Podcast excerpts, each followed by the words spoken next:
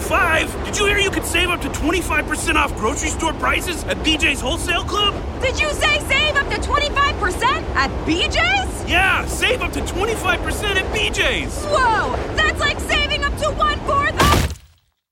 Ugh, that's gonna leave a mark. BJ's. Absurdly simple savings. Shop today. Not a member? Go to bjs.com slash simple savings. Oggi ti abbiamo chiesto di provare a raccontarci un'eresia, cioè la, la, il cambiamento di prospettiva sulla, sulle dimensioni, sulla forma della Terra che si è prodotto nel corso del Medioevo. Ed è infatti questo il titolo della sua relazione, la, terra, la forma della Terra nel Medioevo. Prego, professore.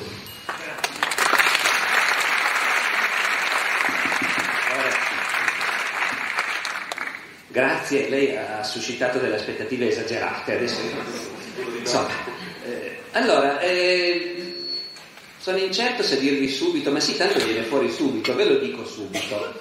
La vera eresia è credere che nel Medioevo si immaginassero la terra piatta. Eh, beh, finito, basta, se non credete sulla fiducia, ma io pensavo di dimostrarvelo nei tre quarti d'ora che nella nostra idea popolare i medievali si immaginassero la terra piatta è una cosa notissima. Eh, noi ovviamente carichiamo il Medioevo di tutte le colpe possibili, erano secoli bui e quindi ci sembra naturalissimo che per loro la terra fosse piatta. Eh, è un concetto che fa parte della cultura popolare. In un film che almeno quelli della mia generazione hanno visto tutti da bambini, un cartone animato, La spada nella roccia eh, di Walt Disney, ve lo ricordate? C'è il mago Merlino eh, che educa Semola e il mago Merlino, siccome viaggia nel futuro, conosce la realtà delle cose, eh, ma ma in realtà vive in un mondo dove invece le cose non le conosce nessuno. E una delle cose che il mago Merlino, nella spada della, nella roccia, dice a Semola è un giorno scopriranno che la terra è rotonda. Quindi si dà per scontato che nel Medioevo non lo sapessero che la terra è rotonda. E dato che parliamo di scienza, in realtà eh, la scienza occidentale è cresciuta, specialmente nell'Ottocento, anche con l'idea di combattere una battaglia contro l'oscurantismo della Chiesa. E ancora oggi ci sono siti di divulgazione scientifica dove eh, è come se si dovesse ancora combatterla questa battaglia, come se la Chiesa medievale fosse ancora un nemico contro cui bisogna tuonare. Per cui io ho trovato ad esempio un sito in cui si legge. Nel Medioevo la Chiesa cattolica processava, scomunicava e perfino arrostiva chi sosteneva che la terra non fosse piatta. In quegli anni pieni di ignoranza c'era chi dava in escandescenze solo a sentir parlare della possibilità che il mondo fosse diverso. Ma quello era il Medioevo. Oggi nessuno sosterrebbe l'idea che la Terra è piatta. Su quest'ultima cosa concluderemo la nostra relazione. Ma come vedete, in ogni caso, appunto, è un esempio di come oggi si dà per scontato che nel Medioevo fosse addirittura proibito sostenere che la Terra non è piatta. Questa immagine di un medioevo oscurantista si collega immediatamente nel nostro immaginario con la figura di Cristoforo Colombo, perché è diffusa l'idea che le difficoltà che ha incontrato Colombo, perché la regina non gli voleva dare le caravelle e i dotti di Salamanca sostenevano che il suo progetto era un progetto assurdo, ecco, è diffusa l'idea che queste opposizioni al progetto di Colombo nascessero dal fatto che lui per la prima volta aveva intuito che la Terra è rotonda, mentre invece i dotti del suo tempo erano convinti che fosse piatta.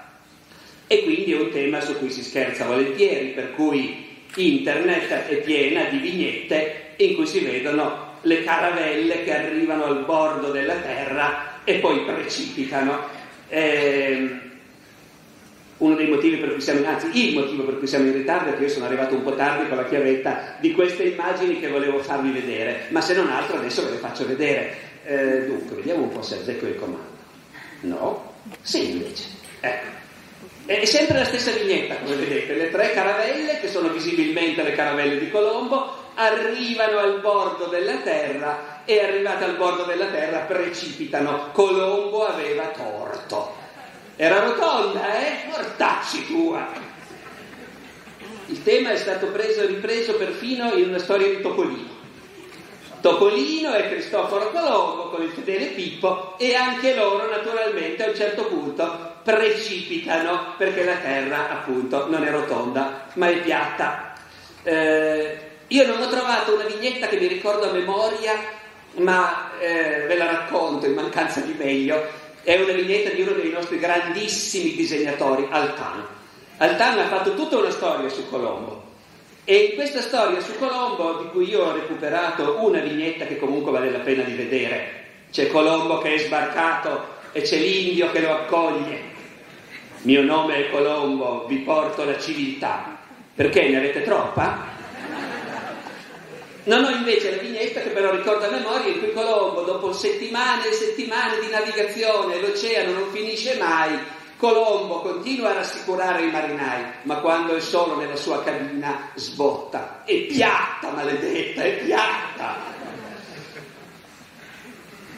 In realtà, nel Medioevo si sapeva benissimo che la terra è rotonda. Io ve lo, farò, ve lo illustrerò appunto con agio di argomenti questo, ma basterebbe un argomento. Dalla tarda antichità e poi per tutto il Medioevo gli imperatori sono rappresentati con una cosa in mano. Che cosa hanno in mano? Non è una mela, è il globo terrestre. Hanno in mano il globo terrestre perché l'impero romano e poi l'impero medievale di Carlo Magno, che è il successore dell'impero romano, è destinato da Dio a governare il mondo intero. E qui è l'imperatore, è una figura così sublime che tiene in mano il mondo, come una boccia, ecco. Questo è uno degli esempi più antichi, questo è il colosso di Barletta, una immensa statua tardo-antica, questo è probabilmente l'imperatore Teodosio, e in mano, nella sinistra, ha il globo terrestre. Questo invece è Carlo Magno, siamo qualche secolo dopo, siamo nel nuovo impero medievale che è subentrato a quello romano, e Carlo Magno ovviamente nella sinistra ha il globo terrestre. Questo è l'imperatore Ottone III nell'anno 1000.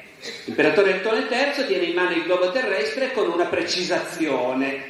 L'impero è destinato a governare il mondo, ma anche la fede cristiana è destinata dalla provvidenza a diffondersi in tutto il mondo. E quindi sul globo c'è anche la croce. Mi sono fatto un po' prendere la mano e ve ne ho messo un sacco. Ma è giusto per evitare che qualcuno dica, ah beh, un'immagine o due. No, no, qualunque imperatore medievale ha il globo in mano. Questa è una vecchia conoscenza, l'imperatore Federico Barbarossa. Ha la barba rossa, come vedete, e ha in mano il globo sormontato dalla croce. Questo invece è un imperatore bizantino, la croce è di un'altra forma, ma il globo è sempre quello. E i globi, abbiamo anche alcuni globi arrivati dal Medioevo, effettivamente, il globo sormontato dalla croce. Allora, allora nel Medioevo lo sapevano che la Terra è rotonda? Beh, basta andare a leggere i loro dotti che cosa scrivevano. Un dotto dell'Alto Medioevo, settimo secolo, settimo inizio ottavo secolo. Eh, tenete conto che l'Alto Medioevo, cioè la prima parte del Medioevo, è l'unica per cui volendo si potrebbe anche dire secoli oscuri, sia perché effettivamente con le invasioni barbariche un certo peggioramento c'era stato, sia soprattutto perché sono oscuri per noi, che ne sappiamo poco. Ma anche nel cuore dei secoli oscuri c'erano dotti come Beda, monaco inglese, che scrive un trattato sulla natura delle cose e parlando della terra scrive traduco dal latino di Beda. Noi chiamiamo la Terra globo, non perché non ci siano delle irregolarità di montagne pianure, ma perché se consideriamo tutto l'insieme, la circonferenza della Terra rappresenta un globo perfetto. Anche nelle Sacre Scritture, dice Beda, e nel nostro uso comune si parla dell'orbe terrestre, dove l'orbe è appunto il globo. Infatti, dice Beda, è un orbe posta al centro dell'universo, rotonda. Poi qui Beda si accorge di una difficoltà, che a dire il vero sussiste anche oggi. La parola rotondo non è così chiara. Io qui avrei voluto, ma non l'ho trovato, la chiamo la teoria della pizza e fa vedere una pizza, la quale è piatta ed è anche rotonda naturalmente. Ecco perché dicevo che rotonda nel nostro linguaggio è un termine ambiguo, lo sa anche Beda, il quale scrive la terra è rotonda, non nel senso di uno scudo, ma piuttosto di una palla, rotonda allo stesso modo da tutti i lati. E, e infatti poi nel corso del Medioevo i teologi e gli scienziati che devono descrivere la terra cercano tutti delle immagini, dei paragoni, proprio perché si rendono conto che solo col vocabolario si fa un po' fatica. E così c'è un trattato del 200, francese, in cui si dice appunto, come già anche Beda, la terra è rotonda come una palla. Pierre Dailly, che è uno studioso dell'inizio del 400, prima ancora che nascesse Colombo, quindi, ecco, eh, Pierre Dailly spiega al popolo in che senso la Terra è rotonda e dice se non ci fossero ostacoli potremmo camminare tutto intorno al mondo come una mosca su una mela. Dopodiché, a dire la verità, appunto, rotondo è un termine insoddisfacente, ma c'è il termine sfera che risolve tutto. Il più importante trattato medievale di astronomia è scritto da un altro monaco inglese che si chiama in latino Giovanni di Sacro Bosco. Non resisto a precisare che Sacro Bosco è la traduzione latina del nome Hollywood, perché Hollywood significa appunto bosco sacro. Questo signore si chiamava John Hollywood e Giovanni di Sacro Bosco scrive nel 200 questo trattato di astronomia diffusissimo. È il trattato standard di uso nelle università medievali. È uno dei primi libri stampati. Appena inventano la stampa, dopo la Bibbia, uno dei primi libri stampati è il trattato di astronomia del Sacro Bosco. Nei primi 30 anni della stampa ci sono 25 edizioni a stampa del trattato di Sacro Bosco. In altre parole, quando i dottori di Salamanca discussero il progetto di Colombo, le biblioteche di tutta Europa erano piene di edizioni di questo libro, approvato dalla Chiesa, testo ufficiale di insegnamento dell'astronomia, che parla in modo particolare della Terra e siccome parla della Terra si intitola De Sfera, la sfera. Allora, almeno gli astronomi e gli scienziati evidentemente, che la, oltre agli imperatori, che la Terra è rotonda, lo sapevano perfettamente. Potremmo avere qualche dubbio che lo sapessero anche i teologi, perché nel nostro immaginario è la Chiesa, la parte oscurantista, è, è la Bibbia che crea delle difficoltà. Prendiamo un teologo abbastanza importante, San Tommaso d'Aquino è probabilmente il teologo più importante e più influente del Medioevo. È il teologo che mette in ordine la visione del mondo ufficiale proposta dalla Chiesa medievale. La grande opera di San Tommaso è la Summa Teologica. Nelle prime righe, proprio all'inizio del più importante trattato di teologia del Medioevo, la Summa Teologica, San Tommaso vuole spiegare un concetto. E il suo concetto è che la verità, ne parlavamo prima, ovviamente esiste ed è una sola e noi dobbiamo conoscerla, ma che per conoscere la verità ci sono modi diversi, perché le diverse scienze hanno un approccio diverso alla verità. San Tommaso dice prendiamo un astronomo che studia le stelle, è un fisico che studia, all'epoca i fisici studiavano il movimento, l'ottica, i riflessi della luce. Ecco, San Tommaso dice, prendiamo per esempio un astronomo e un fisico che vogliono tutti e due dimostrare la stessa verità. Una verità ovvia, dice San Tommaso, mm, non so, per esempio che la Terra è rotonda. E poi dice l'astronomo lo dimostrerà esaminando il moto delle stelle, la luna, mentre il fisico lo dimostrerà in altri modi. In altre parole, quando a San Tommaso viene da cercare una cosa proprio evidente, che tutti sanno, che tutte le scienze dimostrano, la prima cosa che gli viene in mente è eh beh, che la Terra è rotonda. Ora, no, ora no, mi ero messo altre immagini, vediamo cosa viene fuori. Ah beh sì, naturalmente, la creazione, il modo in cui nei manoscritti medievali è rappresentato Dio che crea il mondo. Ecco qua Dio al lavoro che crea il mondo col compasso. Sempre la stessa cosa, avete capito? Dio al lavoro che crea il mondo col compasso. E dato che parlavamo di Topolino, eh, devo precisare la figurina fa, la vignetta che vi ho fatto vedere all'inizio di Topolino Cristoforo Colombo che precipita nel vuoto, in realtà in quella storia era un incubo di Topolino Colombo che ha paura di essersi sbagliato in sostanza ma chi ha scritto quella storia era molto avanti rispetto a certi pregiudizi, è una vecchia storia, è degli anni 60 o 70. Chi ha scritto quella storia sa benissimo che Colombo non si è inventato niente quanto alla rotondità della Terra. E così fa vedere Colombo che si presenta alla chiesa, qui c'è un frate, e precisa che lui appunto ha scoperto dei vecchi manoscritti, insomma, e che parlando con e se gli hanno spiegato che effettivamente è possibile dimostrare che la Terra è una sfera rotonda. E il frate gli risponde, questo già si sa, da secoli. Come mai si sa da secoli?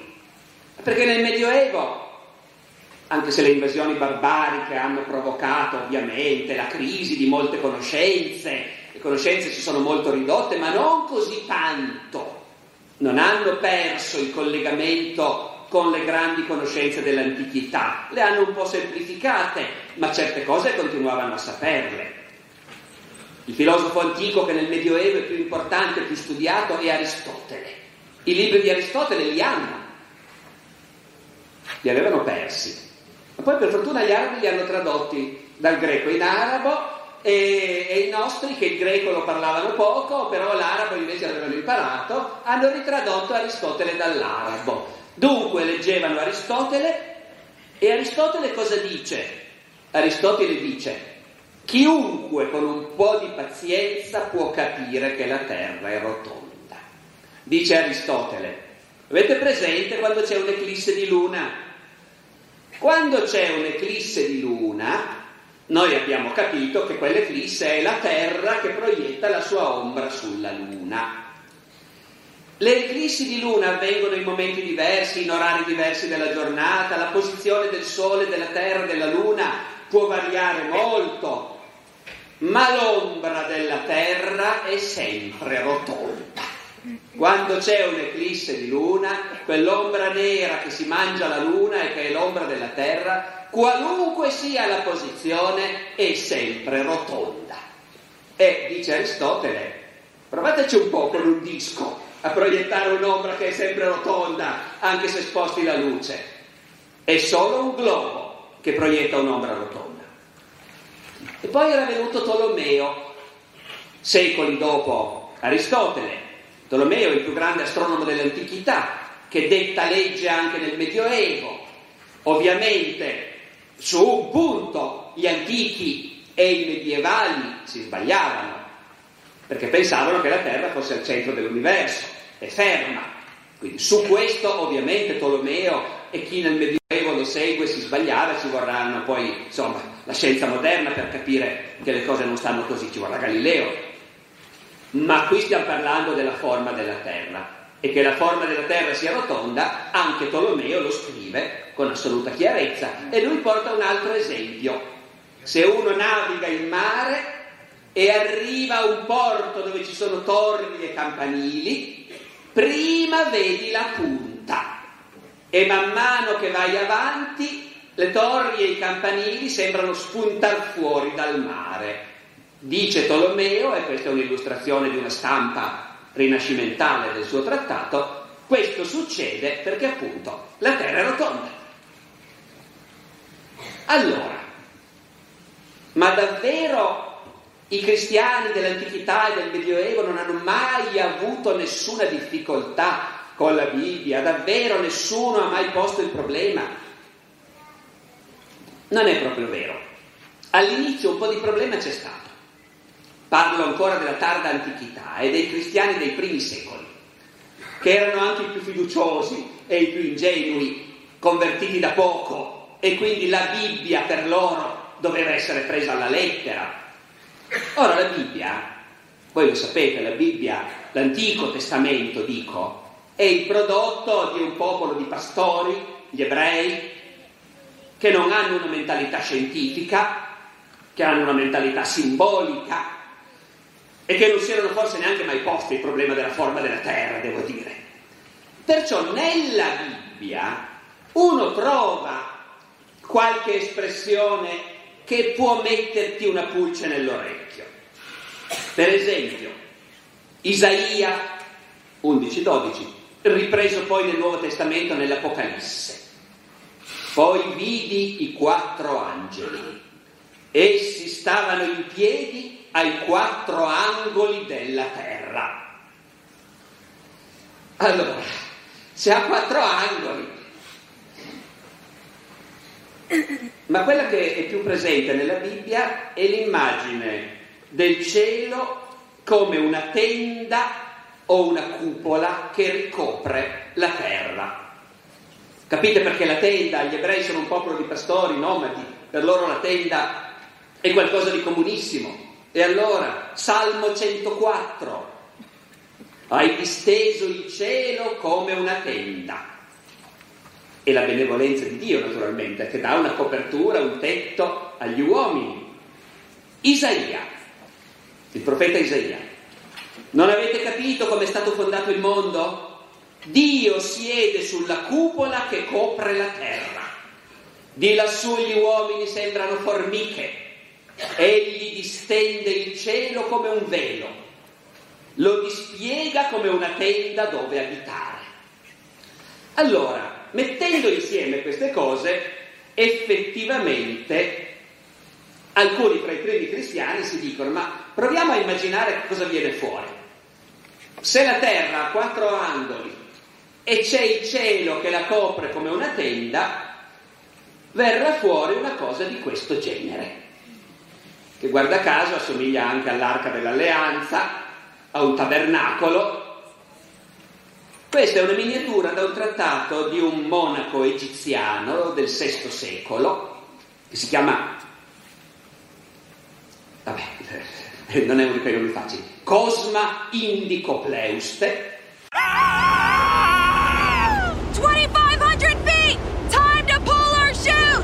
25? Did you hear you could save up to 25% off grocery store prices at BJ's Wholesale Club? Did you say save up to 25% at BJ's? Yeah, save up to 25% at BJ's. Whoa! That's like saving up to one fourth of.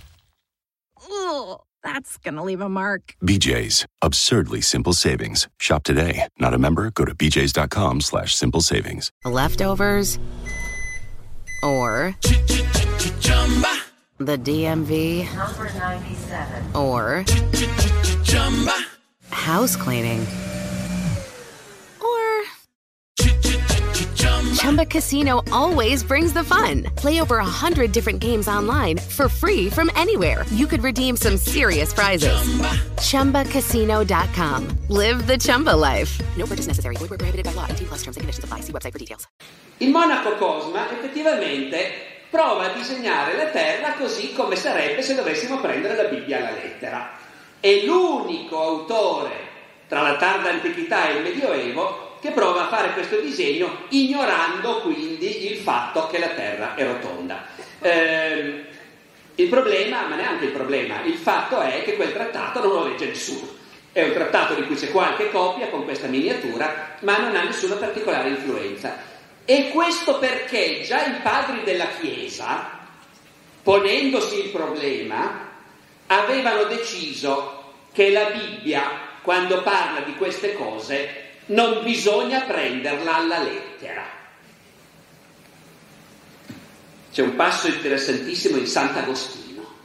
Sant'Agostino, sapete, IV-V secolo, è uno dei veri fondatori del cristianesimo perché con la sua città di Dio e con le sue confessioni ha accumulato una tale quantità di pensieri, di riflessioni su quello che è la fede cristiana. Ha avuto un'influenza immensa. Sant'Agostino, tra le altre cose, si pone proprio questo problema e dice, è pieno di gente nella nostra società che sa molto bene come è fatta la Terra perché ha studiato e quindi sa perfettamente che la Terra è rotonda. Qualche cristiano incosciente pretende di dire che invece non è così, perché secondo loro la Bibbia dice che la terra è fatta in un altro modo. Sant'Agostino dice, primo, la Bibbia non si preoccupa di descrivere la terra. Da nessuna parte la Bibbia descrive la terra, cita gli stessi passi che ho citato io. Per trovare qualche indizio bisogna proprio andarlo a pescare a tutti i costi, mentre si parla di tutt'altro. Quindi, primo, dice Sant'Agostino, a Dio della forma della terra non importa granché. Non è una cosa su cui dobbiamo tormentarci troppo, no, per la nostra salvezza non è importante, se no la Bibbia ne avrebbe parlato più chiaramente. Dopodiché, a questo punto, dice Agostino, è inutile che dei cristiani ignoranti vadano a bisticciare con gli scienziati, ma lui dice coi filosofi, perché nell'antichità lo scienziato è il filosofo, è inutile andare a bisticciare con loro, facciamo solo una figuraccia. Cito Sant'Agostino, spesso un pagano si intende della terra e dei cieli e del movimento delle stelle e questa conoscenza la possiede con certezza, perché viene dalla ragione e dall'esperienza. Capite questo modo di pensare che rimarrà di tutto il Medioevo? Ci sono due modi per conoscere la verità. Uno è perché la sperimento, lo vedo che si sono in mare, ecco, e l'altro è ragionando con la logica. E continua Sant'Agostino, e per uno che non è credente, è offensivo e spiacevole sentire un cristiano che dice stupidaggini su queste cose, pretendendo che quello che dice è basato sulle sacre scritture. In buona sostanza Agostino dice, e continua dicendo questo, dobbiamo evitare queste situazioni imbarazzanti, dobbiamo evitare che i cristiani passino per dei cretini, per degli imbecilli ignoranti che vanno a contestare delle verità scientifiche sicure come per esempio il fatto che la Terra è rotonda. Sant'Agostino dice queste cose in un libro che si chiama De Genesi ad litteram, la Genesi alla lettera, dove dice non bisogna prenderla alla lettera, perché se no noi cristiani appunto faremo continuamente solo delle figuracce.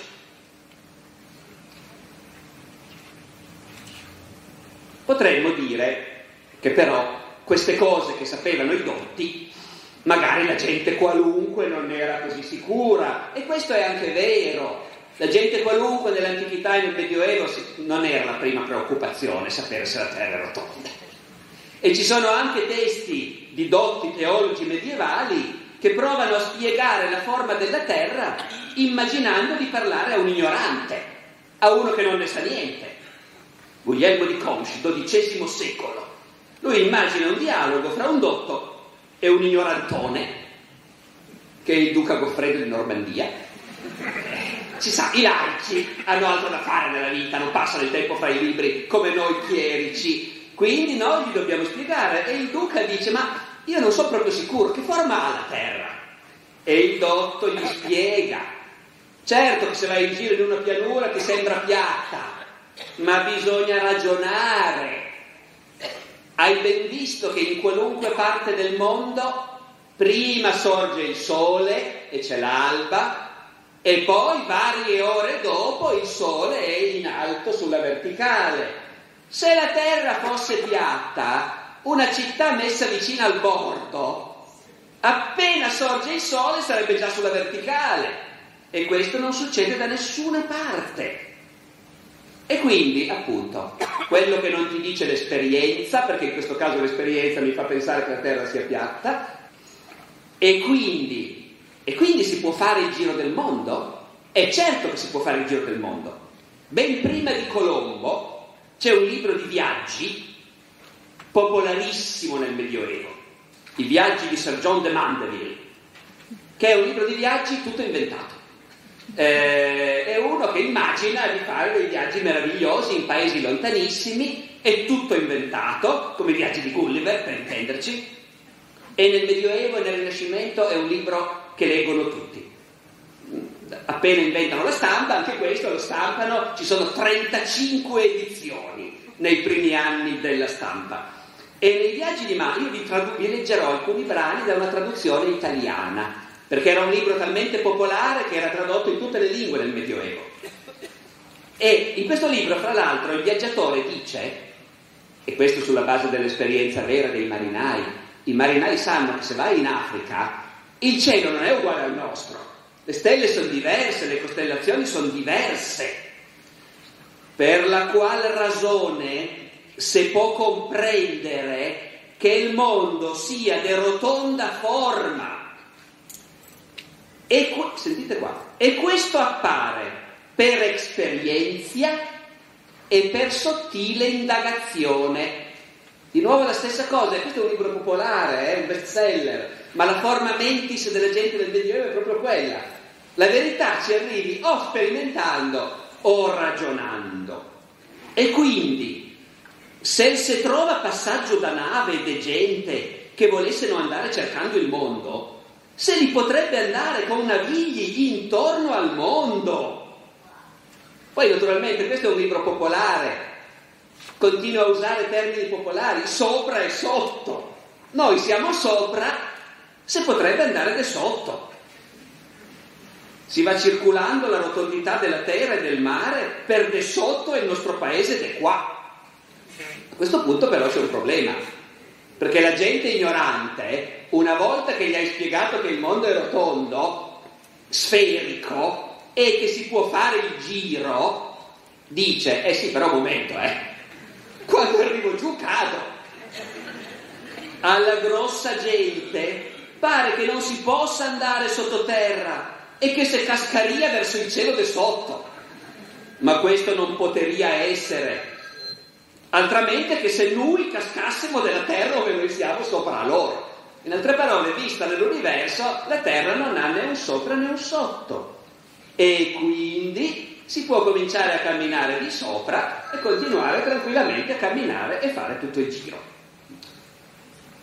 Detto questo, però, detto questo, la brava gente continua a non essere convinta che ci sia davvero dell'umanità anche dall'altra parte del mondo. E anche gli scienziati in verità hanno qualche dubbio.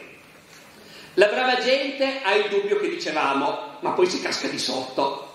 E qui mi piace ricordare che non è soltanto appunto nel pieno medioevo che c'erano questi dubbi, ma nell'antichità era la stessa cosa. C'è un passo di Plinio il Vecchio, che è forse il più grande scienziato del mondo romano, in cui appunto lui dice, nel mondo tutti sanno che la Terra è rotonda, che è sferica, però i dotti e il popolo non vanno d'accordo sull'esistenza della gente dall'altra parte, che si chiamano poi gli antipodi. Quelli che hanno i piedi contro i nostri, in pratica, vuol dire quello in greco. Perché dice Plinio, ed è bellissimo, dice proprio i letterati e il volgo. E i letterati lo sanno che può esistere gente dall'altra parte, il volgo invece non ci crede perché è convinto che cadano giù. Ma la verità è che anche gli scienziati hanno qualche dubbio che ci siano gli antipodi, cioè gli abitanti della Nuova Zelanda, per capirci oggi. E il dubbio è di origine in parte geografica e in parte teologica. Mi spiego. Perché teologica? Beh, ma perché in un mondo cristiano sono tutti d'accordo che gli uomini li ha creati Dio, Adamo ed Eva. Tutti gli altri uomini discendono da loro e hanno popolato il mondo, certo, spingendosi fin dove è possibile. Ma nel nostro mondo, che per i medievali era Europa, Asia e Africa, tutto intorno c'è l'acqua.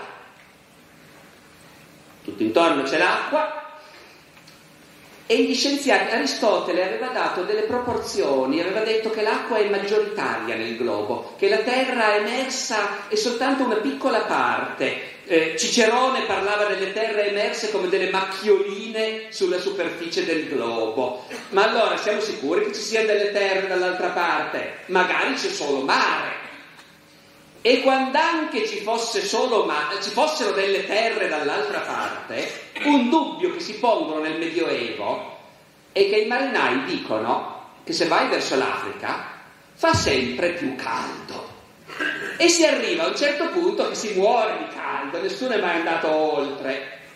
Perciò i dotti si sono convinti che siccome Dio le cose le fa bene, il mondo lo ha creato col compasso, e il mondo evidentemente è fatto in base a un ragionamento, allora, come vedete qui, c'è il polo dove si gela, poi c'è la terra temperata, nostra, e la striscia, la seconda striscia in alto, anche chi non sa la paleografia riuscirà a leggere, credo, nostra nel quadrato a destra, ecco, poi, poi c'è il Mar Rosso, il mare, l'oceano, e lì fa sempre più caldo.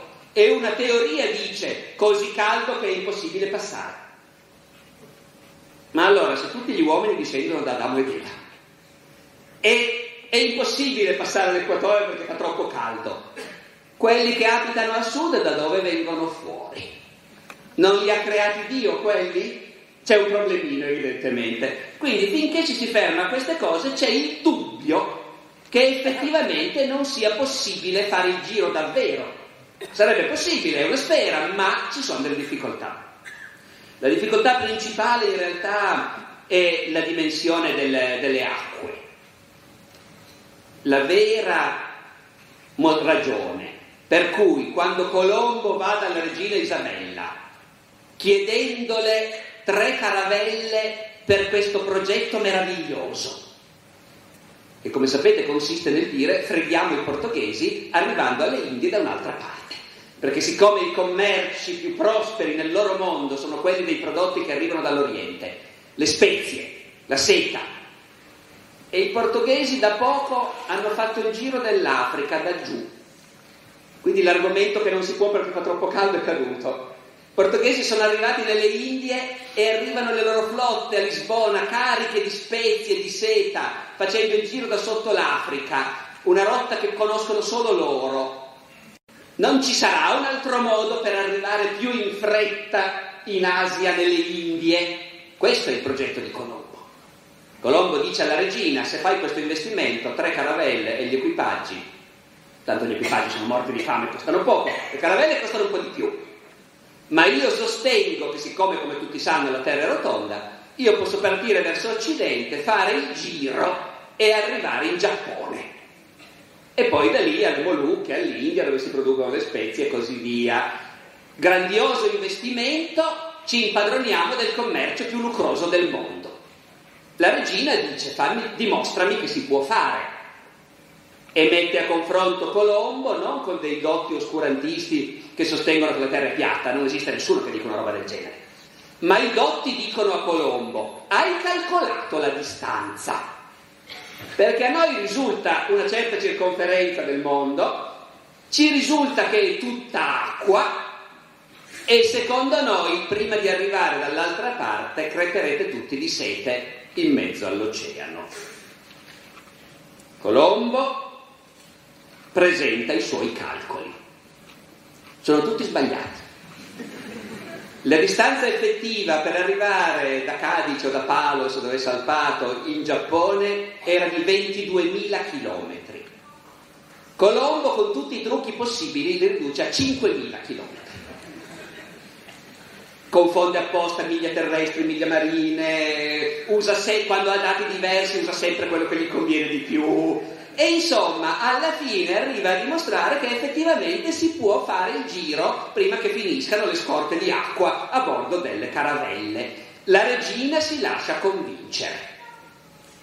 Naturalmente Colombo aveva torto marcia, avevano ragione i dotti di Salamanca. Colombo è stato salvato dal fatto che è andato a sbattere nell'America, che nessuno sapeva che c'era, E infatti la scoperta dell'America porterà i dotti a dire, ah guarda, non c'è tanta acqua come credevamo. Eravamo convinti fosse tutta acqua e invece c'è anche dell'altra terra. Ma Colombo credeva di essere arrivato in Giappone, naturalmente, come sapete. Se non ci fosse stata l'America, morivano davvero tutti quanti di sete in mezzo all'oceano. Allora, per chiudere, come mai è così diffusa nel nostro mondo invece l'idea che i dotti del Medioevo e la Chiesa insegnassero che la terra è piatta? Eh, la verità è che è colpa di Colombo, o meglio della leggenda di Colombo costruita dagli americani. E in America, negli Stati Uniti, quando Colombo da loro era celebrato come un grande eroe, sapete che adesso vogliono buttare giù le sue statue perché appunto la colonizzazione è stata davvero anche una tragedia per gli indios ma nell'Ottocento Colombo era il più grande eroe degli Stati Uniti. E gli Stati Uniti erano il paese della modernità, della scienza, della tecnica. E quindi nell'Ottocento viene scritta in America una biografia di Colombo, è proprio un singolo libro che comincia tutto. La vita e i viaggi di Cristoforo Colombo, di uno scrittore che si chiama Washington Irving.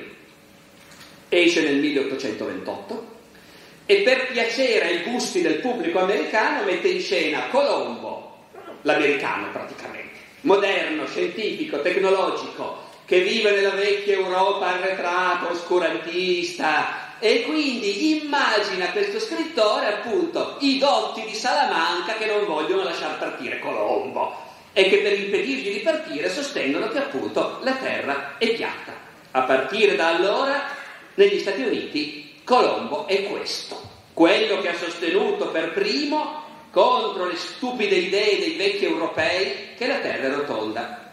Queste sono le porte di bronzo del Campidoglio di Washington, le Columbus Doors, fatte nell'Ottocento, in cui si vede appunto Colombo che disputa con i dotti di Salamanca. Dopodiché, e chiudiamo davvero, abbiamo letto all'inizio un sito scientifico che dice nel Medioevo arrostivano quelli che sostengono che la Terra è rotonda, oggi nessuno sosterrebbe l'idea che la Terra è piatta. Questo che vedete è un certificato di appartenenza alla Flat Earth Society, alla società della Terra piatta.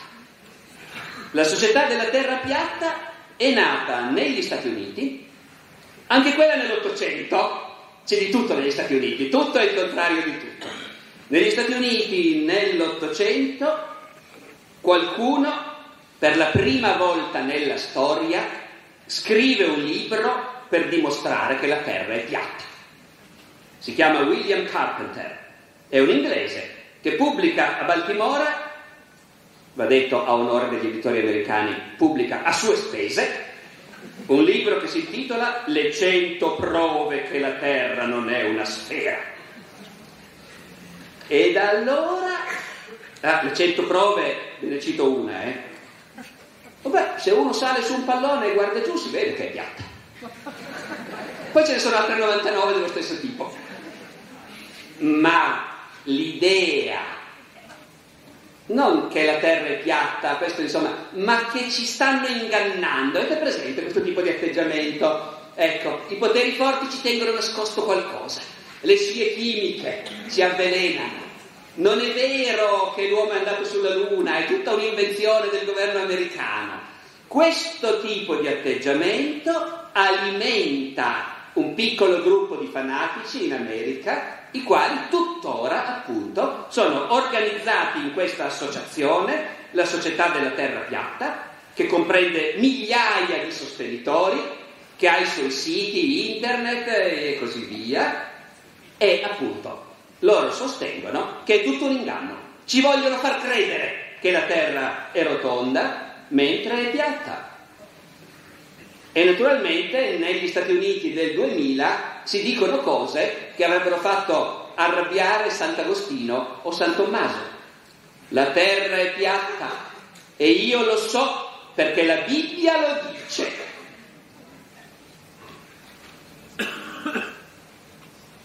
E c'è il movimento che in America è diffuso anche per quanto riguarda la, la, il darwinismo, per esempio, l'evoluzione delle specie Sapete che i fondamentalisti protestanti negli Stati Uniti dicono non è vero che c'è l'evoluzione delle specie, la Bibbia dice che Dio ha creato gli animali e finisce lì. E a scuola non è giusto insegnare l'evoluzione della specie, bisogna, dicono loro, insegnare la controversia, cioè presentare entrambi i punti di vista. E quindi anche sulla Terra. La scienza insegna, la scienza tra virgolette, insegna che la Terra è rotonda, perché non insegnare invece la controversia, cioè le due posizioni? Insegnate la controversia. Di conseguenza, chi è che vive nel Medioevo? San Tommaso o noi? Grazie. Leftovers. Or the DMV. Number 97. Or house cleaning. Or Chumba Casino always brings the fun. Play over a hundred different games online for free from anywhere. You could redeem some serious prizes. Chumba. ChumbaCasino.com. Live the Chumba life. No purchase necessary. Void where prohibited by law. 18 plus terms and conditions apply. See website for details. With Lucky Land slots, you can get lucky just about anywhere. Dearly beloved, we are gathered here today to. Has anyone seen the bride and groom? Sorry, sorry, we're here. We were getting lucky in the limo and we lost track of time. No, Lucky Land Casino, with cash prizes that add up quicker than a guest registry. In that case, I pronounce you lucky. Play for free at LuckyLandSlots.com. Daily bonuses are waiting. No purchase necessary. Void where prohibited by law. 18 plus. Terms and conditions apply. See website for details.